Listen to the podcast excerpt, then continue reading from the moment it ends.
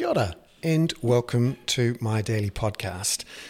This is something I do that goes out every day with my email newsletter via the Kaka for paying subscribers, in which I look at geopolitics, the global economy, and Aotearoa's local economy, with a particular focus on housing and affordability, climate change in action, and child poverty reduction.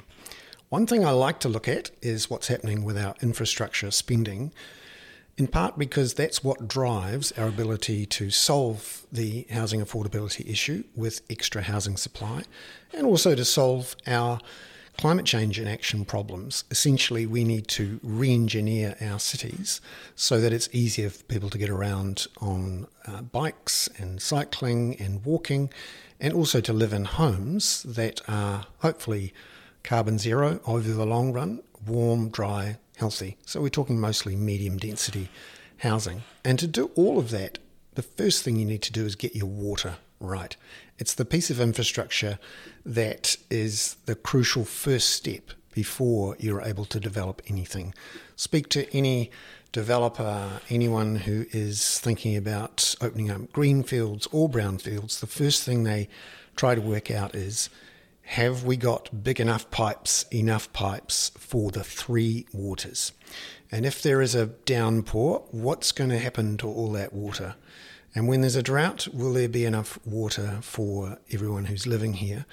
And when they all decide to go to the toilet at once, is it going to go somewhere good? So, watch what's happening with water when you want to understand whether we are building enough homes and re engineering our cities to solve these issues of climate change, inaction, housing unaffordability, and child poverty reduction. Because, in my view, most of these issues, our social issues, our health issues, justice, child poverty, are about housing. Housing tenure, housing quality, housing security, housing unaffordability. Remember, Aotearoa has the worst housing affordability in the world, and not just to buy a house, but we have the highest share of people on low incomes who are spending the most in dealing with rent. So, if we're going to solve these three issues, we need to solve the infrastructure problem. Why is it that Aotearoa has been so bad at building enough infrastructure or maintaining its own infrastructure over the last 30 years? And why uh, have we been so unprepared for the last 10 to 20 uh, years of very fast migration? Well, it's worth stepping back and looking at where we were in the early 90s through to the early 2000s. What were we expecting as a society, as a bunch of politicians and bureaucrats in both central government and in councils? And what sort of funding arrangements did we set up in the 1990s and early 2000s to uh, deal with whatever our population was going to be? In essence, Stats NZ and the government of the day, and this was conventional thinking, thought New Zealand was a stagnant, stable population. It was an aging population and wasn't very popular with a lot of migrants. A lot of the regular migrants coming from Europe and in particular the UK had stopped coming in the 1980s and early 1990s. We had high unemployment. It wasn't a very attractive place and there weren't easy jobs. And there were many other places in the world people could go to. So we planned for pretty much flat populations. And when you do infrastructure and when you do your planning about where suburbs will be, where the big pipes will be, where you'll build your water treatment plants, whether or not you've got the right pipes to deal with floods, and how regular and big the floods will be, it really depends on what you expect for to happen over the next 20 to 30 years. And on the whole, New Zealand's bureaucrats, politicians, statisticians assumed that we would have very low net migration and then an aging population, which would mean our population would be broadly flat, maybe up a little bit. And that we'd invested an awful lot on infrastructure through the 50s, 60s, 70s, and into the early 80s, and in particular through Think Big. And the assumption was we had plenty of infrastructure to deal with a flat population. So, the main aim was to stop building infrastructure. It was to stop doing think big. It was to stop putting dams um, through people's backyards or motorways that uh, removed all sorts of houses. It was to stop development. And the main aim of politicians and voters was to reduce the size of government, which had become overbearing and interfering, particularly under Rob Muldoon. And that's what powered the deregulation and the changes through the late 1980s that culminated in 1989 with reform of our local government sector from dozens and dozens of authorities down to about 65 or so. And also, we saw from 2000 onwards those assumptions about population growth blown out of the water by a succession of governments, both national led and uh, Labour led, which powered economic growth by welcoming in migrants. It made sense to start with because we had skill shortages, and the assumption was, was that someone was going to come here to work and get a residence visa. And at that point, we had a residency visa planning range, which was that we wouldn't award more than about 50,000 visas per year. And actually, for most of that period through the last 20 years or so, we usually didn't get to that quota. But the difference was we encouraged lots of temporary work visa uh, awards. And for a lot of people who are backpackers, people who are students, people here on various temporary visas were able to stay and to effectively increase the population of the country, which of course was measured every census. And we could see it. We could see it in our crowded roads, in our bursting public transport, in our hospitals being overwhelmed, in our schools with waiting lists. By 2019, we could see we had a massive problem with not enough infrastructure to deal with population growth, which hadn't been flat for the last decade or so. It had actually been 1.6% per annum. That made us amongst the fastest growing, if not the fastest growing, developed economy in the world in terms of population growth. The problem is, of course, we welcomed everyone in, but we hadn't built it. You're supposed to build it and then they come. In New Zealand, they came and then we thought, oh, we better build something. And that's the fundamental issue at play in the, in the area of three waters. Now, I've just spent seven minutes explaining the background to infrastructure funding and why it's so, so important. And you may have heard uh, the news of the last few days about Three Waters, and of course, heard the debates of the last couple of years about Three Waters. Let's step back a bit and try to explain why the government wanted to do Three Waters, whether it was a good idea, and what might happen next. Three Waters is, in essence, an attempt to solve this infrastructure problem, but to do it without having a proper conversation with voters and with ratepayers, in which those voters and ratepayers agree to a certain level of population growth and agree to the necessary level of taxation, of user charges, and of public debt to be able to uh, handle the extra people coming in. Neither major political party wants to have that conversation because it's really tough. It's easy when you're a politician to promise tax cuts, to suggest that we can have it all. We can have the economic growth. We can have the balanced budgets. We can have the rising house prices. And we can have it all without having to invest in our infrastructure. It's a type of magical thinking which has captured uh, both sides of politics for the last 20 or 30 years and which is driven largely by an orthodoxy and a view inside uh, Treasury uh, which I think is stuck in a 1991 mindset, which says New Zealand's government shouldn't borrow and can't borrow to fund infrastructure because that's something Rob Muldoon did.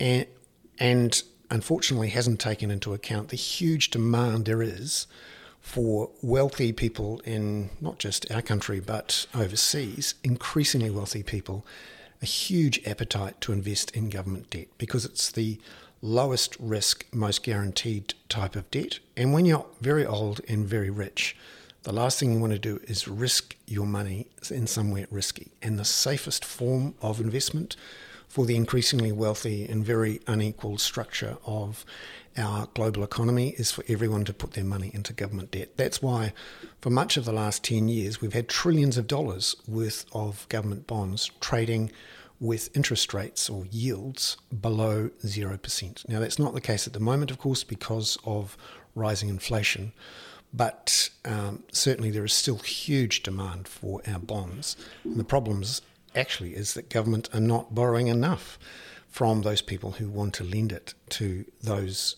uh, organisations, governments, bodies that have the power to tax. So, uh, the government here should, in theory, to solve its infrastructure issue, simply increase its borrowing. And at m- many points in the last 10 years, it's been able to borrow at 1 to 3%. And to pay for that, uh, and remember the interest cost as a percentage of GDP is less than a quarter what it was in the early 1990s because of low interest rates and because debt relative to our GDP is incredibly low relative to everyone else. So if you think to yourself when you buy a house and you've got a mortgage and you're paying 20% of your disposable income on servicing the debt, the mortgage on the house that you've just bought, well, just think of New Zealand government debt. Our, our government is currently spending 1% of our national disposable income on servicing our national debt. 1%. Now, that is not a, a problem. And we should be using the, our balance sheet to fund infrastructure which will last 50 and 100 years and be serviced and paid for by future taxpayers who want to live here and benefit from that infrastructure. But we have an orthodoxy led by Treasury which says that debt must government debt must remain low because New Zealand is almost always about to go bankrupt and um, and also the size of government must be kept low. It's led to a consensus, unadvertised but very real, within our government structures that says the size of government, and in particular government tax revenues, should be around about 30% of GDP in the long run. To the extent that just a few weeks ago, again, Grant Robertson, a Labour finance minister, argued in Parliament to the opposition that he was not addicted to debt and addicted to spending because he was keeping tax as a share of revenue around about 30% of GDP. Also, a few months ago, uh, he's, Grant Robertson uh, detailed out loud what the government's debt limit is, or what he'd like it to be, around about 30% of GDP. Now, there are different measures of the type of debt, but in essence, both National and Labour have said they want debt to, ara- to remain below or around 20 to 30% of GDP and the size of tax to be no greater than around about 30% of GDP. All of this means that we have an effective set of fiscal restraints on our politicians, on our governments, both central and local, which says we will never increase our uh, tax revenues or our debt beyond 30% of GDP. It's called the 30 30 fiscal rule. And it suits politicians of both frames because it, it restricts them from introducing new taxes and it also restricts them from taking on new debts. Now, you may wonder what's so bad about the government taking on debt? Why is everyone so worried about this? Well, there is a generation of uh, politicians and bureaucrats who, understandably, in the late 80s and early 90s, were very worried about it because interest rates then were very high and because we borrowed in foreign currency and we didn't have a floating currency, we had a fixed one, which meant that uh, debt crises very quickly became uh, life threatening events for our economy. That's not the case anymore because we borrow in our own currency, we borrow at fixed interest rates for a long period of time, and we also have a floating currency, which means that any shocks to our economy are cushioned by the effects of that floating currency, particularly when we're not having to service the government debt in foreign currencies. We service it in New Zealand dollars. It is the pension funds, uh, those overseas who are lending to us, who are taking the exchange rate and the interest rate risk. And remember, too, we have plenty of sources of our own funds that we didn't have in the 80s and early 90s in the form of KiwiSaver funds and, of course, the government owned entities NZ Super, ACC, and the others. all of this means is that um, the risks involved in borrowing are much less than what either Treasury thinks they are and what the politicians and the voters think they are. There's another reason why voters and politicians like low debt. It essentially acts as a disciplinary force on politicians to stop them from um, letting their ambitions run free and build up the size of government. It effectively starves the beast of government. It's a theory which came out during the Reagan era. He was the one who said uh, the solution is not to come from the government, the problem is the government. And the, uh, the ideology is that you need to continually strive to stop government from getting bigger and bigger and bigger. Now, that hasn't happened in New Zealand for 30 years. Our tax revenues to GDP have been pretty solid, around about 30% of GDP, and our net debt is actually at 30% of GDP at the moment, which, by the way, is about a third the levels of other countries who have similar credit ratings to us. So, again, why this fear about taking on debt onto the Crown's balance sheet and using it to invest in infrastructure for future generations? Well, there's a couple of reasons. And actually, like just about everything, in my view, it all comes back down to whether or not we tax capital gains on land price appreciation. And also, it comes down to uh, whether we invest enough in infrastructure to deal with our population growth. So, um, back in the late 1980s, we reformed our tax system, uh, put in place a very broad base and relatively low rate system for income taxes, and the same for GST, although it subsequently rose from 10% to 15% in a couple of jumps. That was very effective, broad base, low rate, hard to avoid, fair, simple.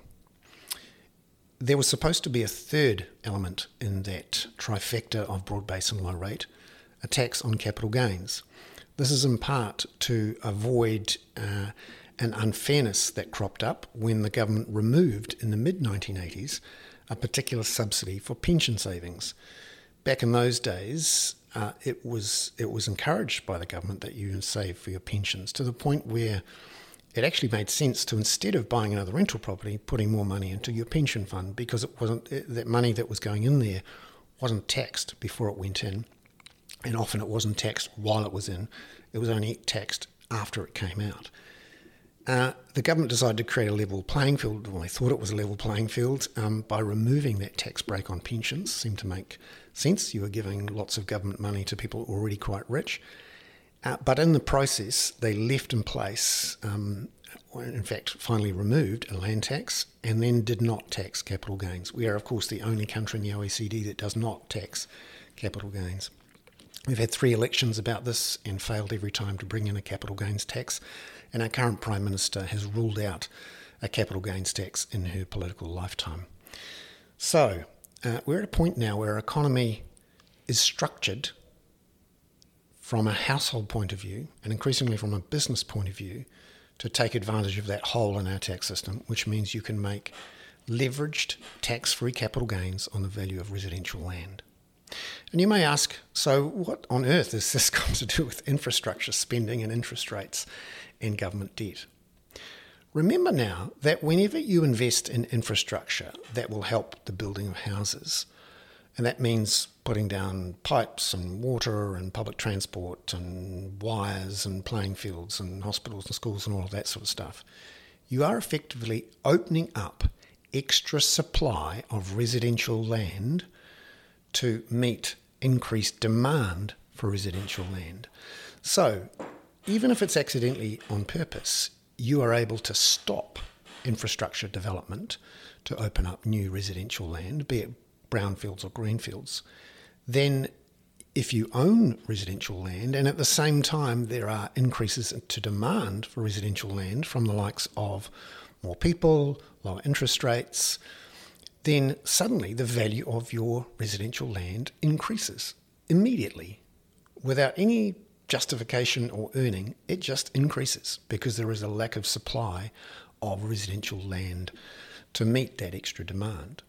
So, because we have underinvested in infrastructure for 30 years, and because we keep failing to come up with new solutions to build for infrastructure for future population growth, the value of residential land rises. Now, if you own already own residential land and you've leveraged up on it, and of course you're not paying tax on it, you're making an awful lot of money. And why would you want to change that?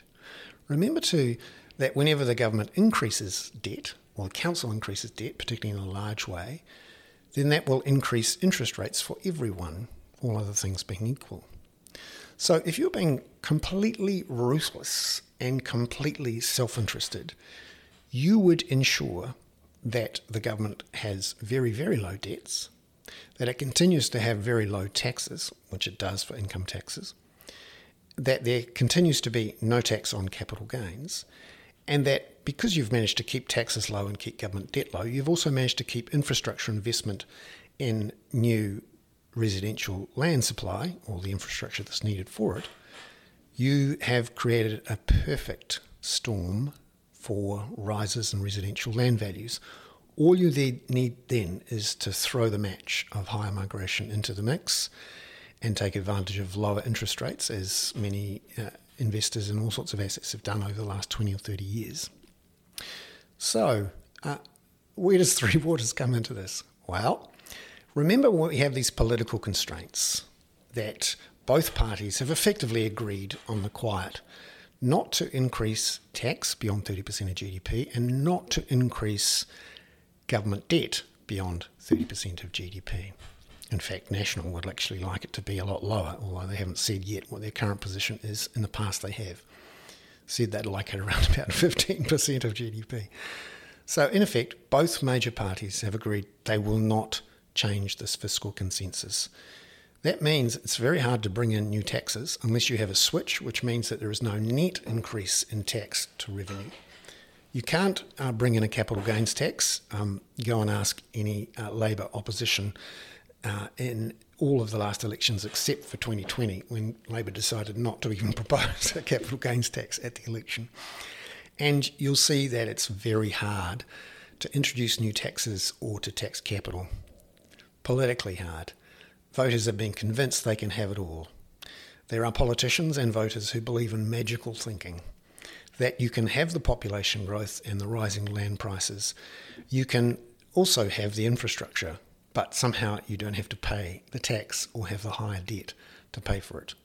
Unfortunately, this has been encouraged by the likes of Treasury, which over the last uh, five or six years has suggested all sorts of pseudo uh, um, uh, crown entities which are off the crown's formal balance sheet and which keep ownership of assets in broadly public hands, but take the decision making away about prices and debt from politicians directly, and which effectively use a pseudo government guarantee to keep the cost of borrowing relatively low, albeit at a slightly higher price than regular vanilla government debt.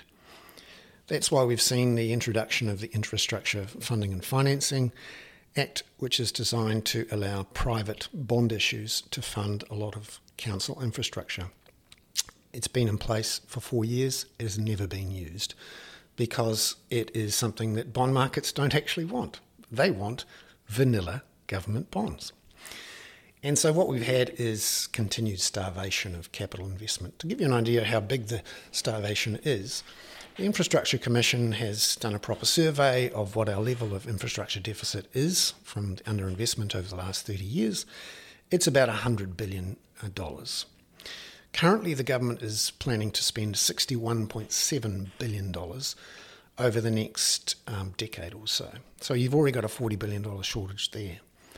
And, but remember, this is the deficit from past underinvestment. We don't have a steady state here. Now, it's true that our population hasn't grown much in the last two years before COVID, but um, certainly anyone going anywhere near an airport at the moment or trying to buy an airline ticket will know there is enormous demand to come to New Zealand and travel around New Zealand.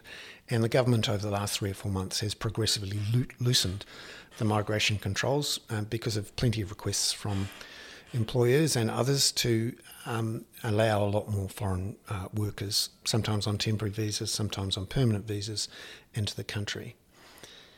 So there is going to be population growth. So not only do we have to fill the hole from the last 30 years, we have to continue to invest for future population growth. Otherwise, a lot of these issues around land prices, congestion, um, uh, problems with burnout in hospitals, schools will be continued uh, for uh, years to come. In fact, probably get worse. So we need to invest 100 billion to fix the last 30 years. And then we need to invest another 100 billion, according to the Infrastructure Commission, to keep up with population growth of around about 0.7% per year. Got to remember though, that 0.7% per year is based on a Stats NZ forecast of population growth for the next 20 or 30 years, which makes exactly the same mistake that it made in the late 90s, early 2000s, which is to assume that we have relatively low migration. It actually assumes 25,000 net per year. And remember, we were doing 80 to 100,000 net per year in the few years before COVID. And that uh, because of an aging population, again, we're not going to need too much more infrastructure to deal with the population we have. So, if that's the case, you'd want to make sure that both central and local government and voters and taxpayers and ratepayers agree on what they want their population growth to be. Surely there'd be some sort of debate or some sort of agreement, some sort of cross party, bipartisan, central and local government thing uh, in which everyone agrees okay, we're going to manage our migration. We're obviously not going to manage the pop- population. That is not what you do, but manage the migration so that we have population growth of around of less than one percent per year ad infinitum. And you can do that with various means. It's not easy, and you certainly couldn't do it in a micro-adjusted way month by month. But you know, over a period of five or ten years, you could do it. Unfortunately, the, the government has just removed its planning range for uh, residency visas and has has said that it does not have a overall target or plan and has gone out of its way to say it does not have a population plan. Turns out these things are quite controversial for all sorts of reasons. Just ask the Green Party from a few years ago when they suggested a 1% target and had to drop it within a couple of weeks. Um, so there's no agreement about what our population growth should be. The forecasts are based on 0.75% growth ad infinitum. Even with that, we are not filling the infrastructure hole or preparing for the next 30 years of population growth, let alone deal with our housing and affordability, climate change inaction, and child poverty reduction. So something's got to be done. So, how do you do it when you're not allowed to increase taxes or increase debt? Well, you can do some very fancy footwork involving off balance sheet vehicles, and that's what Three Waters is. Effectively, the government is legislating to take water assets off the councils and to take the council's debt attached to those assets off the councils, put them into brand new off balance sheet vehicles which are allowed to charge for water and which, in theory, will create some economies of scale which make it cheaper to produce the water infrastructure and allow borrowing off those new uh, off balance sheet vehicles, allow borrowing of up to about 12 billion, according to the forecasts from the Department of Internal Affairs. And that debt, continually rolled over, along with money that comes in from charges, would, in theory, be able to pay for upwards of $180 billion worth of investment over the next 20 to 30 years. That all makes sense, doesn't it? If you've got a political constraint, why not create a fudge uh, which gets around it? Well, yes, on the face of it, that is one way to do it. But in effect, you are doing a very major thing without telling the public why you're doing it. And then people start to wonder so, why are you doing it? And unfortunately, in my view, some people noticed the words co governance sprinkled throughout the Three Waters proposals and thought, aha, this is a grand plan to take these assets back and give them to iwi and for iwi to take money from water charges. And this, in effect, is an asset grab engineered from the centre and a centralisation grab which takes control away from locals and gives it to a shadowy elite of iwi. Nothing could be further from the truth. That is wrong, And anyone who has any spent any time dealing with infrastructure issues, dealing with environment issues, consenting issues, local government, and is actually engaged with local communities, iwi and um, you know the conventional communities, knows that co-governance is nothing to be afraid of. In fact, in many cases, it's going to make everyone's lives easier and better.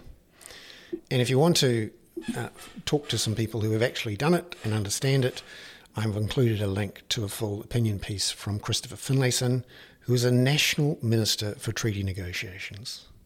So, this is a guy from the centre right, a cabinet minister in John Key and Bill English's governments, who says co governance is nothing to be afraid of. And he's not the only one in the conventional centre right of politics to believe this. If you talk to most people in councils, both in the staffing side and in the political side who've been there for any length of time, they will tell you that co governance is nothing to be afraid of.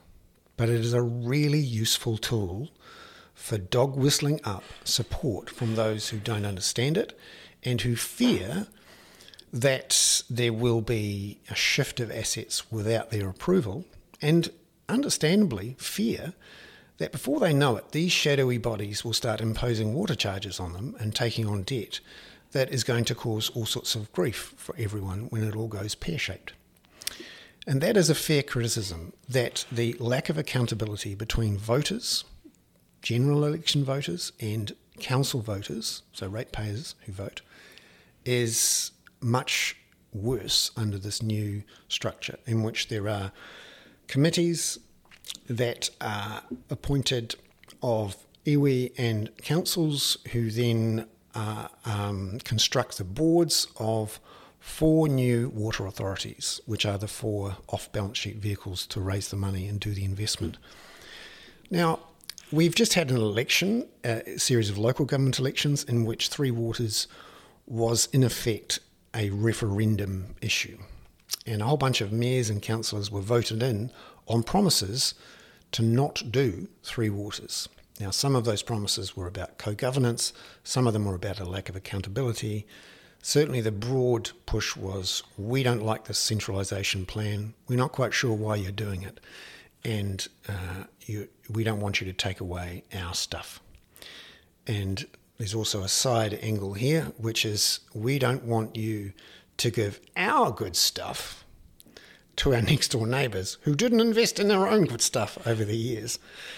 Uh, and uh, part of the issue here is that, of course, various councils have tried and failed um, to introduce water charges and water meters over the years, and in effect, only those places where the central government forced it actually brought in charges. So we've got the Auckland Council, uh, or councils, which were formed into the so called super city under government legislation from a national government, which created Watercare, which brought in water charges. So that was forced from the centre. You have the Tauranga Council, which has eventually brought in water charges and meters, but again is one of those ones where the government has had to put in its own commissioners uh, on top of the council. And there was actually no elections in Tauranga this year because they have commissioners. Uh, you can go to the likes of Kapiti Coast, which did bring in water meters and charges, but the council and mayor that did it didn't last through the next elections. They were booted out. And if you're looking for a sense of how controversial water charges are, just have a look through the transcripts and the uh, news reporting of various elections, uh, council elections over the last couple of decades, and the likes of Christchurch and Hamilton, where it becomes very quickly an emotive issue that um, politicians want to run a mile from. So, in effect, these new uh, unaccountable, shadowy uh, vehicles uh, would be imposing water charges and bringing in debt, which we all hope is uh, uh, sensible and not too extreme, um, but which the ratings agencies have clearly stated they believe is in effect guaranteed by the central government. So, what's the point if you're going to borrow money with a government guarantee, why not just borrow money with vanilla conventional bonds? That's where you get into the Treasury's argument in which they say, uh, actually, uh, we don't trust the local government to spend the money well. And our actual main goal in life is to restrict the size of government, not to increase it. We don't want to raise money and then give it to councils to spend on new parks and convention centres uh, and the likes. We don't trust them. They're a bunch of bozos. And local government says um, they don't trust us and they keep telling us to do things and not giving us money to do it. We don't trust them either. And so you have this horrible broken relationship between local and central government, where uh, in New Zealand, local government has very little uh, ability or power to raise money apart from rates, and it's certainly not enough to pay for what they've got. They're also restricted uh, through the group borrowing facility, the local government funding agency, from using their own balance sheets to borrow to do it, in part because the LGFA, which is run by Treasury, says that um, in particular, Auckland Council can't do anything that would lower its credit rating because it would lead to a lower sovereign credit rating. And again, remember the whole aim of government is to ensure interest rates are low so that asset prices keep rising. And um, so, what you end up with is a broken relationship between central and local government that means that we don't invest in infrastructure. Unfortunately, Three Waters was done in a way and with a lack of transparency which meant people looked into the vacuum and saw co governance and have effectively revolted against it. So we've now got National an Act saying they would repeal uh, Three Waters as soon as they got in. We have a bunch of councils now after the elections who are opposed to it. Now, the news this week, there we go, it took 36 minutes to get, to, get to the news.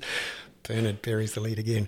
So the news this week is that uh, two new mayors, Wayne Brown from Auckland and Phil Mauger from Christchurch, have come together and uh, re-proposed an alternative to Three Waters, which is based on the uh, group of rebel councils, um, the so-called L4G um, rebel councils, uh, who had proposed a very watered-down version of Three Waters where co governance was not compulsory, and which a version of the Crown Infrastructure Partners structure, which was behind the successful ultra band, ultra fast broadband rollout, which involved a billion dollars worth of government subsidies, by the way, and not to mention the effective subsidisation of using virtual slave contract temporary migrant workers to build it. But let's let's move on past that. Um, so the idea is that instead of having separate off-balance sheet vehicles that local government can't control, the assets would remain in the hands of local government, but it would have access to Crown Infrastructure Partners' uh, equity investments and the ability to raise debt. And uh, that's how it would all be funded. And uh, these the, the Three Waters style consolidation into four different entities would not happen, and you would have a a more organic uh, process in which councils were the ones deciding it, not central government. So, in effect, it's a very, very watered down version of the Three Waters proposal before the government. However, it could have been a useful thing for the government to grasp onto as it was sinking politically. It was, in effect, a type of off ramp which was built for the government to get off Three Waters with some sort of uh, dignity and some sort of um, sense of responding to the public's will.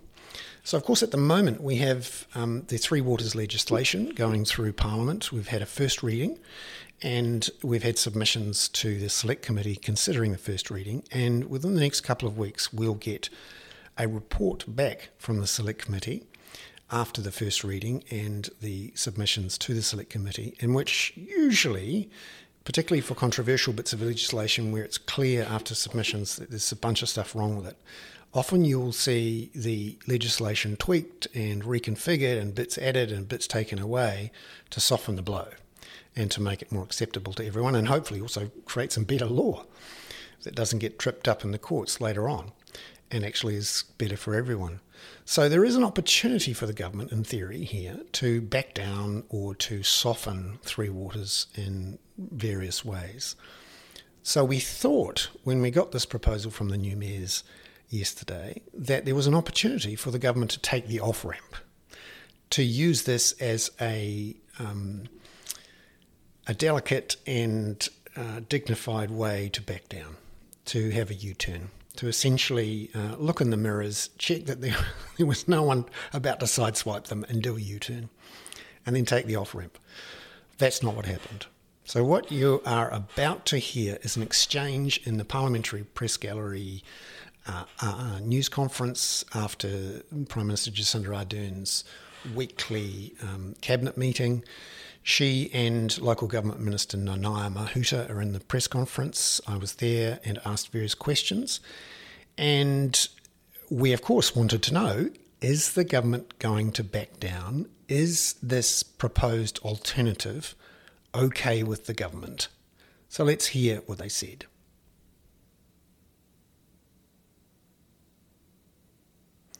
Um, would you consider, um, and this is for both of you, the proposal that these mayors have put forward, given it might address those issues of ownership and influence um, mm. that are the crux of a lot of the opposition?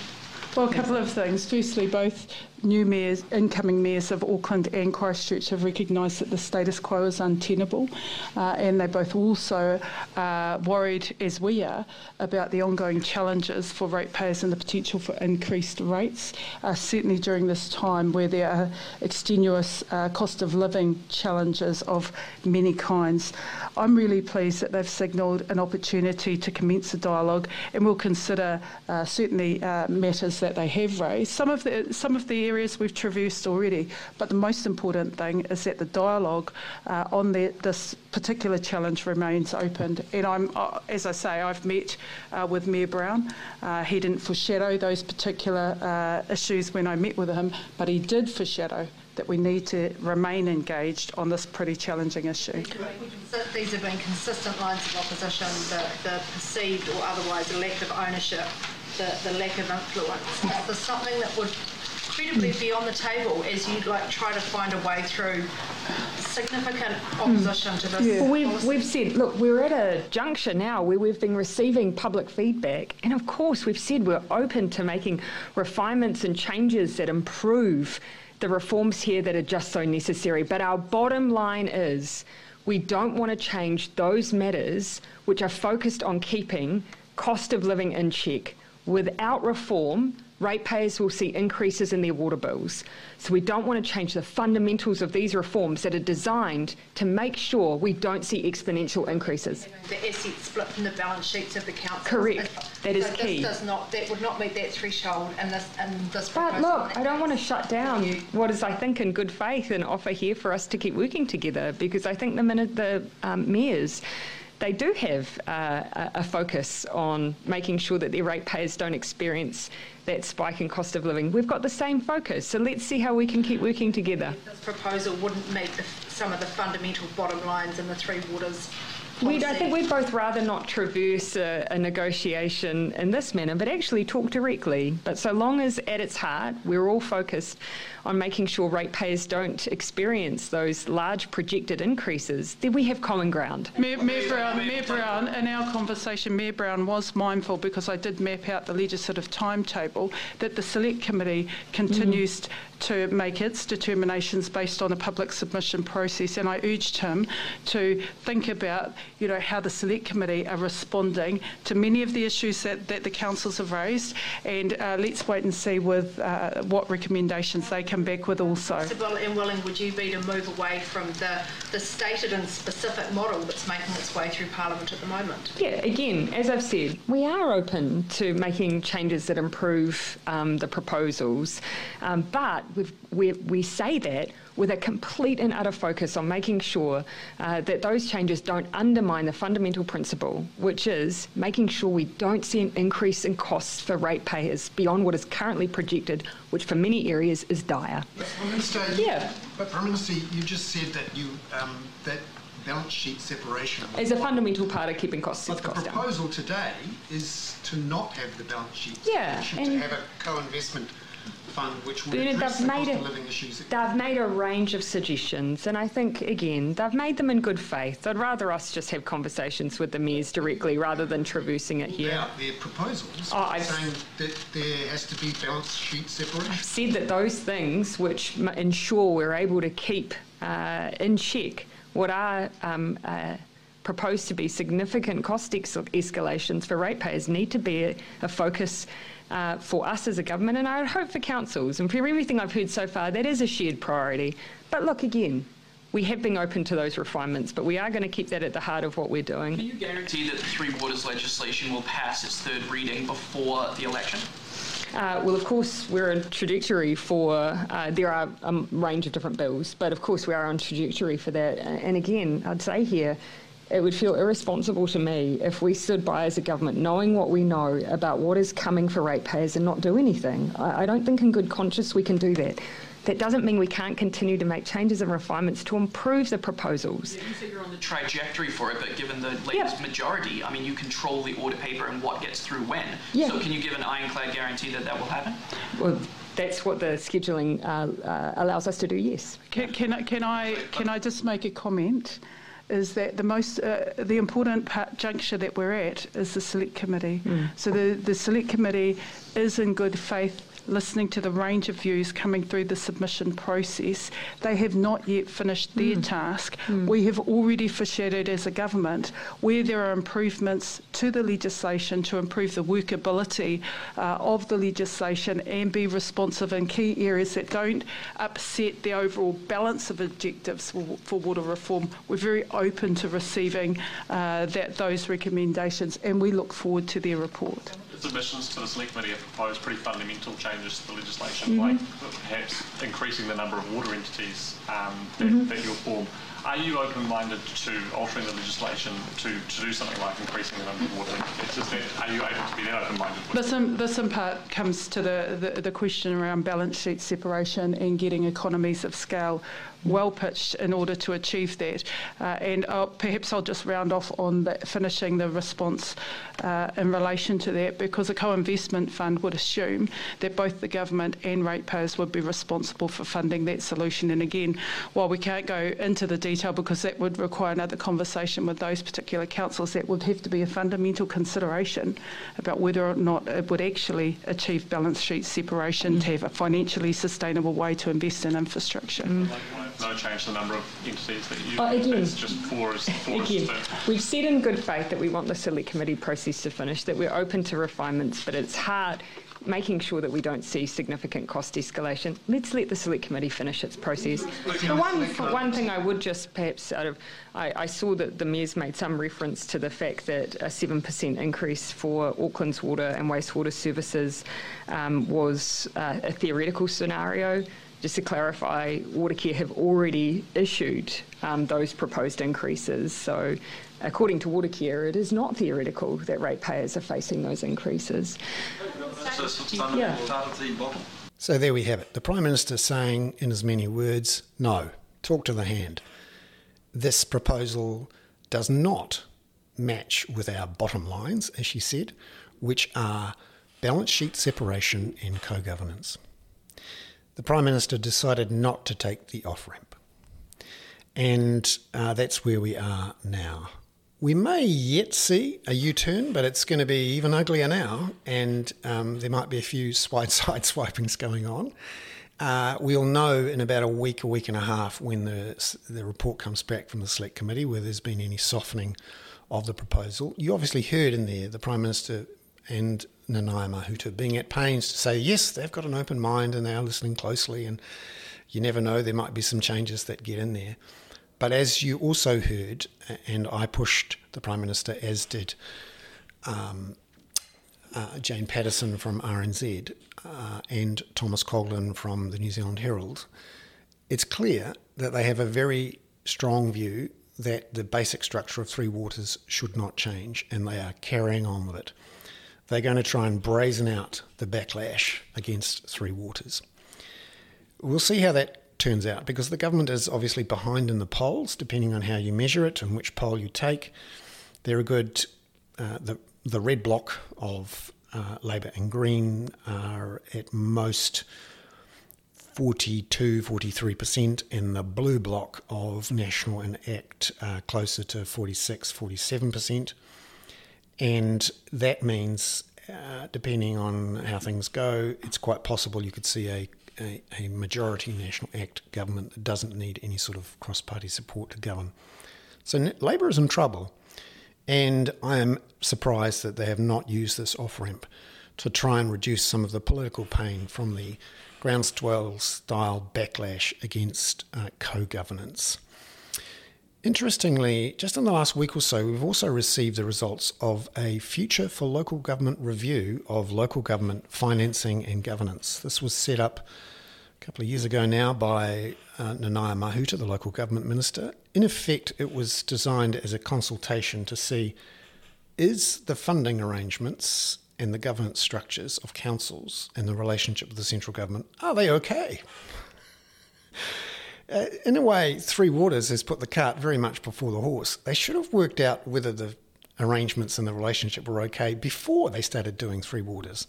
Whatever the case, that has only just come back after a couple of delays.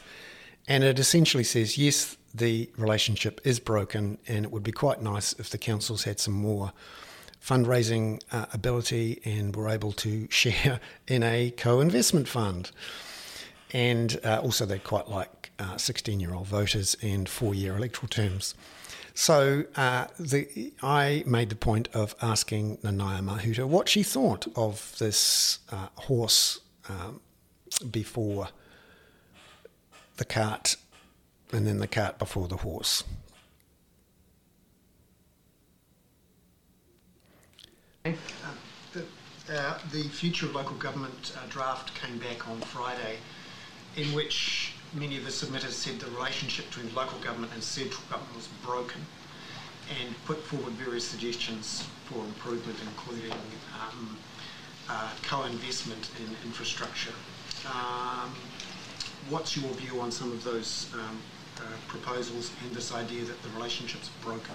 Well, a couple of things. Firstly, the Future for Local Government panel is an independent panel and has canvassed widely both the local government sector, business, and community in order to come up with its considerations. On the issue of a co investment fund, one of the key issues that came out of the annual conference this year was that the biggest challenge uh, facing uh, councils the, was the issue of climate change. And in order to respond to issues of adaptation, potentially manage retreat, they were looking for solutions that, was, that were a bit more innovative and looking at the long term challenge to support councils to respond to those types of matters. It's not a surprise to see that recommendation in the report, but again, can I stress this is an independent report uh, from the panel. It has been canvassed widely and uh, they'll continue to seek submissions right up until February next year. So we're, we're asking people to engage with them. So you initially think of that fund? Well, I think when you look around the world, uh, resilient uh, responses involve central and local government working alongside community to address some pretty significant challenges around adaptation. So it's not a surprise to see a model like that referred to in the report. So there we have it, Nanaia Mahuta saying that uh, she was listening. Well, um, that is my background uh, uh, piece, hopefully to explain what Three Waters was all about, uh, why Three Waters is being pursued by the government, why it chose not to accept the alternative proposal from the mayors, despite the uh, local council election results, and the fundamental reasons why we are not investing enough in our infrastructure and the risk that we make the same mistakes we've done over the last 20 or 30 years which is to underinvest in infrastructure uh, for our cities, for our pipes, for our houses, for our roads, for our public transport, at a time when we have quite strong population growth and we have issues around housing affordability, climate change inaction, and child poverty. The other thing to know is that if we continued growing our economy, and in particular our population, at the 1.6% we saw for the previous 10 years before COVID, we would have a population by 2100 of 17 million people. Pipes and roads and houses that are being built now will still be around in 2100. That is less than 80 years away. Uh, I know lots of people, and I have lived in houses that are older than 80 years. There are railways. There are definitely pipes. They're out there older than 80 years. Are we ready for a population of 17 million people?